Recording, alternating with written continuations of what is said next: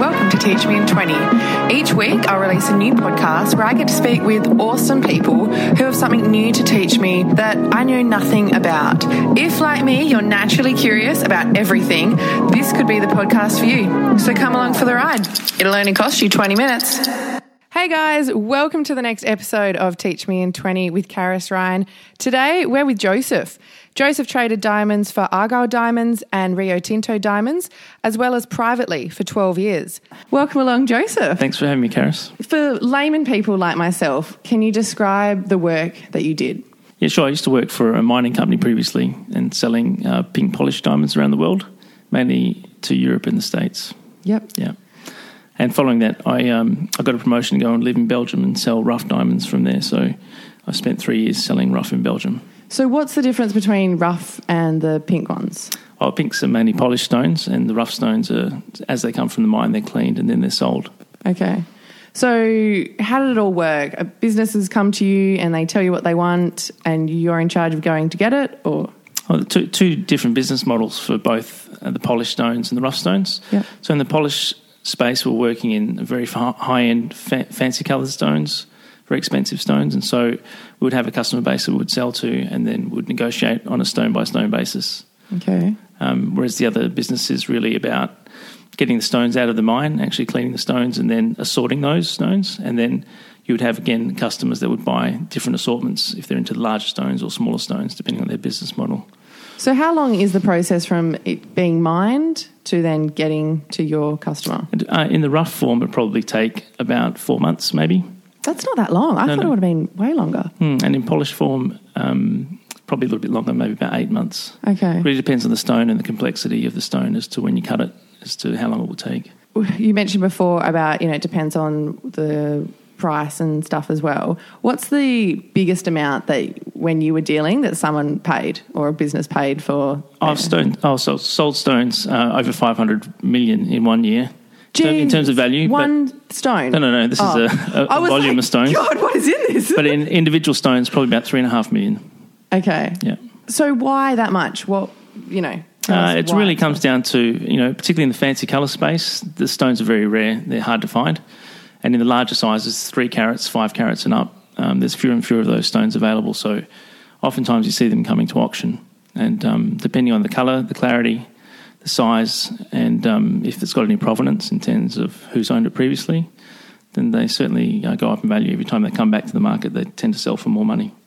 So you meant I know you have a wife. Was it the biggest pressure to buy her a decent diamond ring? Oh, it's really unfortunate because uh, I'm a big fan of um, fancy coloured stones, of diamonds particularly, and um, when it came time to get her engagement ring, she just wanted a, a white stone, so I got a, a, a round white stone. Yeah, Yeah, you're like I can do so much better than that. I did offer, but uh, yeah, gosh, and she turned it down. Well, you get much better buying value for white stones than fancy colour stones. So Really? yeah, so for like a quarter carat stone that looks like a small small rock like this, you, you know, in a fancy intense, oh, sorry, fancy vivid purplish pink, you probably pay anywhere around forty or fifty thousand dollars for the stone. It's only a quarter of a carat, and for that kind of money, you get a two carat white easily. Okay. Yeah. So you've mentioned as well you've travelled a bit. You must have some stories from I mean 12 years in the industry. Oh yes, Is there anything that just stands out? certainly. Yeah, it's, it's been an interesting ride. You know, we once had a, an occasion to take customers to Venice for a weekend, and because two of the brothers didn't particularly um, fly together, we had to charter two flights, two planes. The like the two brothers were your customers. Two brothers were one of our customers, Yeah, yeah. but they don't fly on the same plane. So we had to have two planes. It's all about succession planning and making sure that um, if someone were to pass, that the other person could take over the business. Ah. Yeah, and so it was a great, great weekend. You know, we had uh, fantastic food and uh, wine, and you know, touring Murano and Burano and the glass manufacturing, and How has the industry changed since you first started? What have you seen evolve? it's uh, yeah, it's really an interesting industry to work in because um, it's fairly personality driven, and there's uh, a handful of key influences. You know, I've had uh, experience with people that are you know billionaires as a result of working in this business, um, and these people that have just failed. The same billionaires failed because of um, being in a particular part of the market that fell away quite quickly. So And then lost everything. yeah, lost everything. But you know, in terms of a business, I'm sure he's doing okay personally. But suppose the biggest challenge, I was working uh, in Belgium in 2007 when they had the global financial crisis. And the way the industry works is that you have um, the raw material, which is the diamonds that come out of the, the mine, the rough that goes into a pipeline and they get polished. The process itself is fairly complicated because you want to try and maximise the return on every stone. So they cut as much as they can to get uh, the best purity and the best size and the best colour, depending on what, what the stone is. Um, as a result, the cash flow situation happens. So you, you have an input, processing, and then you sell the polished stone at the other end. But unfortunately, at that time, um, sales weren't happening because of the financial crisis. And so, you know, we would normally sell 10, 10 times a year. We were struggling to sell, you know, one, once, a, once Wow. every month kind of thing just to sell something because the whole cash flow model had dried up. And a lot of these companies rely on banks, you know, to finance them and to get um, uh, that, that pipeline of, of product coming through. So you worked for the company as well. Was there also private stuff as well? Because you mentioned before it's a really personality driven industry. So I guess it's a lot of networking and yeah, does it, can it evolve in that way as well? Uh, I, I worked, you know, um, selling rough over in Belgium, and then after that, started my own business, just uh, sell, selling polish to private customers. Yeah. And in that space, you know, when you're dealing with the end customer, they're a bit more fickle than if you're dealing with a trader or someone that's in the business and understands how it works. How Yes. so? Well, for argument's sake, one time in Hong Kong, I had six million dollars worth of stones sitting in a room, and had about thirty people come to see it, not all at once, but in groups of two or three, and you know didn't make one sale out of that whole situation. But then the following week in Singapore, had made a sale of well over a million dollars, just simply based on you know the appetite of the people that were there, and a lot of it's about education, teaching people to understand what is it, what is the value, where is the value in the stone, why is this rare as opposed to this stone being rare, Okay. and and which one, where should you put your money? And so I always say to people, if you're wanting to invest in stones, which is becoming more and more popular, particularly in fancy coloured stones, to put as much money into one stone as you can, rather than buying four or five small stones. Okay. Yeah, Right. and try and best buy the best colour and purity you can for the money. Fantastic. Well, then now we know. Let's get onto those those ones and make bank. Sure. So, what was the best thing about your work? What did you enjoy most? Uh, I actually enjoyed the product probably the most. I mean, I enjoyed interactions with people as well, but um, w- when you go and I suppose I've been privileged to be able to sell in the very high end of the market, you know, to the very uh, high end jewelers based out of London or, or based out of New York and uh, Los Angeles, um, and also out of Switzerland. And so when you're sitting by these people, they sometimes bring out their merchandise or their stock that they have, and you'll see things there that you'll never see, or the common person will never see in their life, or even appreciate what it is. Like what? Like, like you know, 10, 20, 30 carat, you know, fancy coloured diamonds, whether they're oranges or they're, they're greenish blues or reds or purplish reds. Wow. You know, the, the actual um, co- colours of diamonds are almost like the colours of the rainbow. And when you understand the nuances of it all, you kind of really appreciate um, something that's very special. All, all the coloured stones uh, that are natural um, are as a result of some sort of element or mineral that's sitting by. So, for argument's sake, with blue, you can have uh, hydrogen blues, which are very clean blue, or you can have a boron blue, which throws kind of like either a grey blue or a violet blue or blue violet colours, which are also very pretty, you know. And so, remembering colour as a spectrum, you have normally a primary colour, which is the main colour of the stone, and then you have a secondary colour. Okay. And the secondary colour can be viewed as, you know, something that enhances a stone, or it can be viewed as something that detracts from it. So, for argument's sake, you know, brownish pinks aren't seen as attractive compared to purplish pinks, for Right. sake. Okay. Yeah. With the the private side of it, did you ever work with like royalty and that like that type of like high end customer? Uh, no, but I would deal with uh, people who did deal with royalty and, you know, movie stars and that kind of stuff. So, Okay. So, in fact, um, uh, when I was working by Argyle Diamonds, you know, I used to take the tender around to uh, Europe and the States, which is the pink diamond tender, and that's the top 60 stones that get collected and saved, and then they put together in a collection and then uh, shown around the world to private collectors and to uh, you know leading diamantaires. And uh, that's an amazing experience to be in a room with just 60 of you know the best production. At the time, they were mining 40 million carats, you know, and these were probably you know well less than 60 or 70 carats. My God. Mm. Yeah, I guess the layman person just couldn't fathom that and until you Jeez. it's overwhelming as well. Were you, did you have to pinch yourself and just be like, this, you know, is this real? It's a bit of a baptism of fire, really, when you first start, because um, funnily enough, I, would got the job out of a newspaper. and um, after I'd started, my boss came to me and said, Oh, you're not colourblind by any chance, are you? And I figured, um, luckily I wasn't, but uh, it would have been a career limiting move, I expect, if I was. Yeah. Because I was going to say, how did you get into it? And you've just said an ad in the paper. I mean, was it like wanted diamond trade? Like, uh, yeah. Really? Yeah. Kind, kind of like okay. that. Yeah. But I think they were looking for a certain skill set. You know, they weren't looking for someone necessarily that had diamond skills, but an aptitude to learn. And uh, my background had been a lot of international travel, and uh, I've done an MBA in international business before and, and a marketing degree. So had, had like a, a probably good prospect for for understanding the product and how to sell it technically as well. So, what's the most challenging aspect of the job? Um, I think probably, as we are talking before about the global financial crisis, it was probably mm-hmm. the most difficult time of my career in the diamond business. You know, trying to sell something and get a revenue stream that's going to keep the company going, and trying to work with customers because you know we have very strong working relationships in that in that space.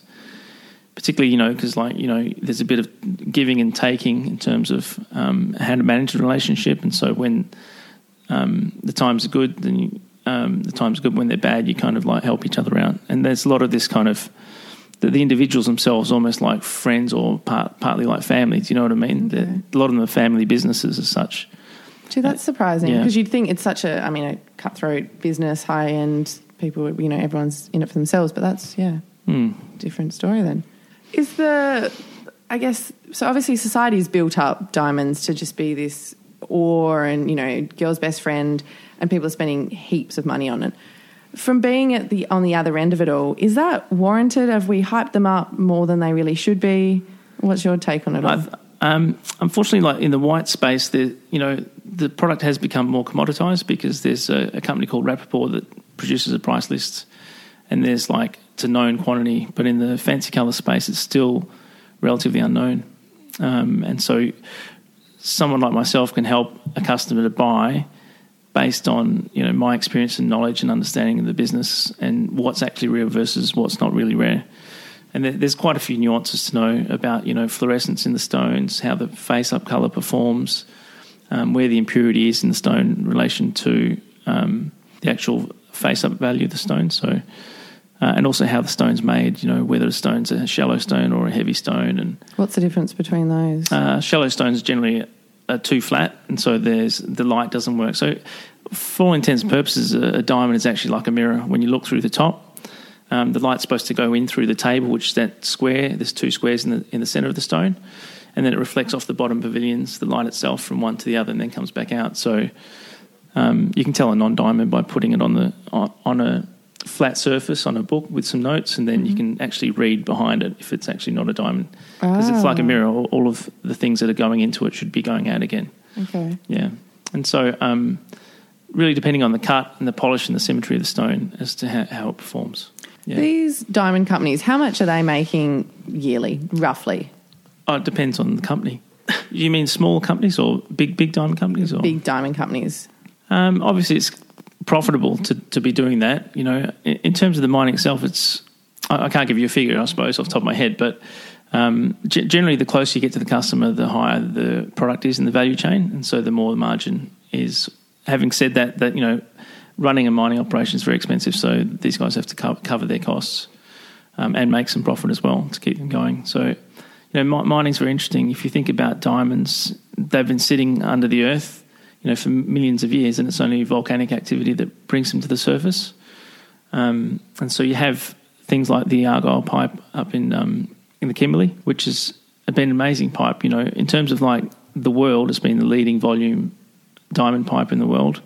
It also has the most number of coloured diamonds, assortment of coloured diamonds in the world as well. So, mm. and so that's hard rock mining.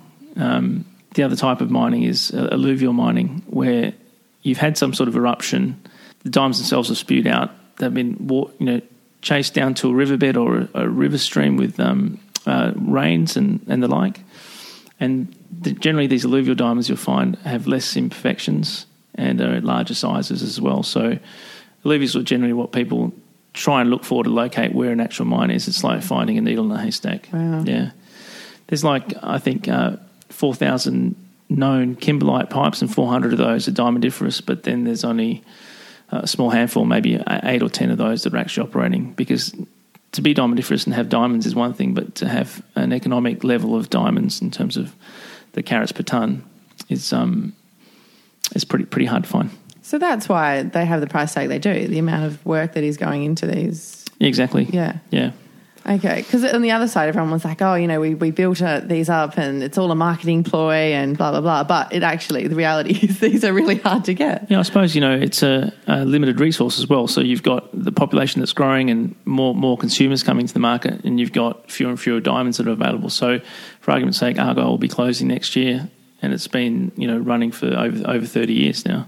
Why is it closing? So it's again getting to that point where it's uneconomic to mine. Okay. So they went from open cut mine to um, underground mining, and then you get into a place now where it's just the, the cost of getting the diamonds out versus the volumes and the carats per ton that you're getting is becoming less and less economic. Yeah. So I was going to ask, um, where's the industry headed? I mean, we've, we've just said Argyle's closing. Are we going to see the prices of diamonds going even higher? I think the in, in the fancy coloured area, you know, um, once Argyle closes its doors, there's there's probably like putting out ninety percent of the world's pink diamonds at the moment. Okay. So we should see some sort of price, you know, um, improvement on, on pink diamonds going forward. But um, in terms of just diamonds in general, it's it's very hard to replace the diamond assets that people have now. So of course, you know, people will start exploring and finding the easiest ones to find. The next level down is the harder ones to find, and so it's complex business because uh, a lot of that stuff's operated in a junior mining space, and those guys need money for exploration.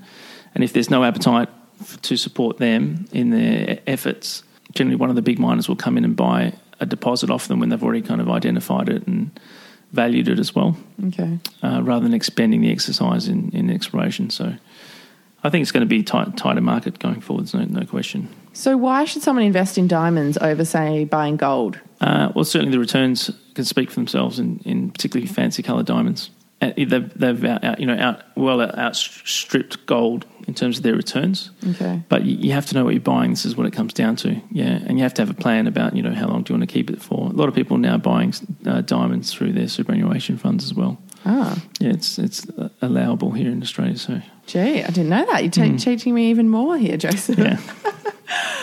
Is there anything else we should know from Joseph? I think um, you know one time I uh, made a trip out to the Northwest Territories. It's 200k south of the Arctic Circle, Okay. and uh, there's a mine there called the Diavik mine, which is operated by Rio Tinto um, and a joint venture partner. And it's just amazing when you go to these places. You know, it's there's bears.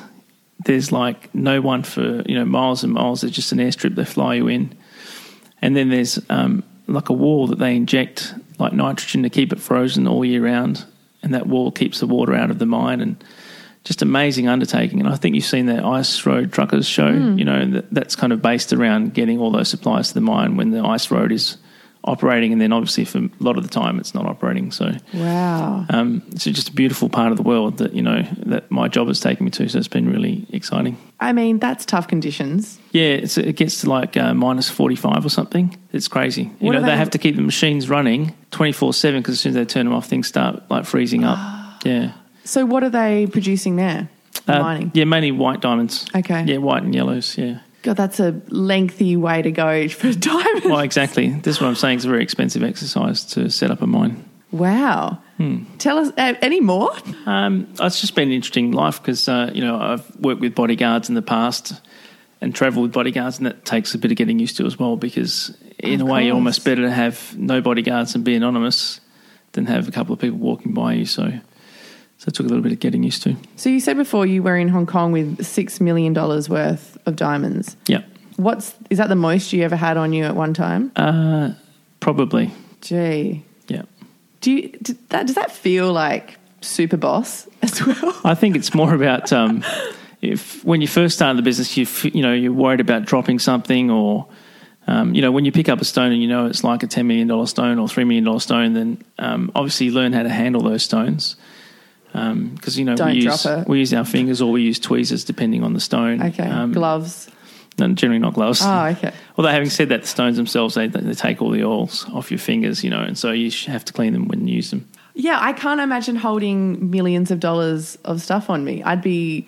It's like if I've done a withdrawal from the ATM and I've got like a couple hundred dollars. I'm like, oh, I've got to be really careful of my wallet, let alone Oh, millions exactly. Yeah. I think the main thing is you know that nobody knows who you are necessarily. So yeah. um, yeah, so even flying in airports and stuff. I remember one time being in Heathrow and um, passing a bag full of diamonds, you know, through the, Security. the security check. Yeah. Oh God. And then the lady said, "Oh, what's in the in the bag?" And I, I reached into her and said, "Oh, they're diamonds." And then the lady at the other end called out, "What did he say they were?" And then she goes, "Oh, it's okay. They're just diamonds."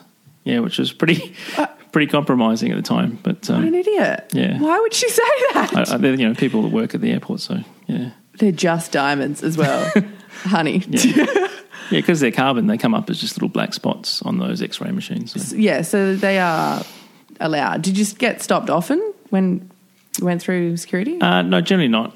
Yeah, so I used to travel with a special system that you would get the stones in and out without having to uh, leave them behind. So. yeah. Did you get pretty pally with your bodyguards, or you had a different one each time? Uh, yeah, depending on where I went, some some are ex um, SAS people, or some are on on duty, off duty police officers. Some carried guns, some didn't. You know, really depended on which part of the world I was in. So, How many blood diamond references did you have throughout your career? Uh, just well, luckily I've friends. yeah, I've always I've plenty from friends, but you know, I've always worked with um, mining companies that have like a captive source, so. Uh, they own the mines. We sell the, the diamonds and we track the diamonds from the mine all the way through to the end customer. And so, um, to say I haven't seen blood diamonds or stones that have had you know questionable histories, you know that's part, part of the industry. But certainly less and less these days, I find. It was more. Uh, my boyfriend is constantly being like, "Where is the diamond?" He literally wanted to ask you that. So Oh, really? That's coming from him. Okay, I was like, I hope he's seen the movie. Otherwise, this is awkward. uh, thank you so much, Joseph. I really appreciate you It's a coming pleasure. on. Great. Thanks for teaching us. okay, no problems. See ya. Thanks for listening. I hope you enjoyed that episode of Teach Me in 20. If you did, and if you even just learnt one thing, make sure you subscribe so each week you can learn something new with me. Bye.